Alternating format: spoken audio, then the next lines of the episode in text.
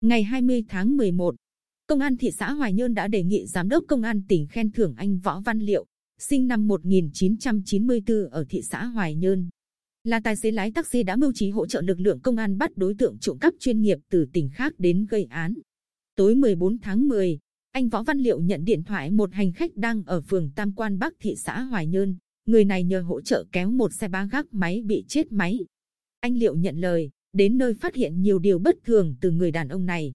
Đêm khuya có chút bất an nhưng với mối nghi ngờ đây là xe đối tượng trộm cắp nên anh Liệu vừa lấy dây từ trong xe mình kéo xe người khách vừa bí mật báo công an thị xã Hoài Nhơn.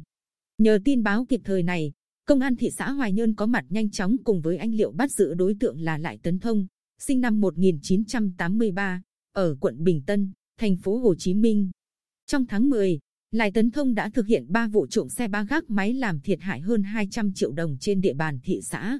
Lại Tấn Thông là tên trộm đầu tiên thực hiện các vụ trộm ba gác máy, vì lâu nay trên địa bàn tỉnh chưa xảy ra tình trạng trộm cắp loại xe này.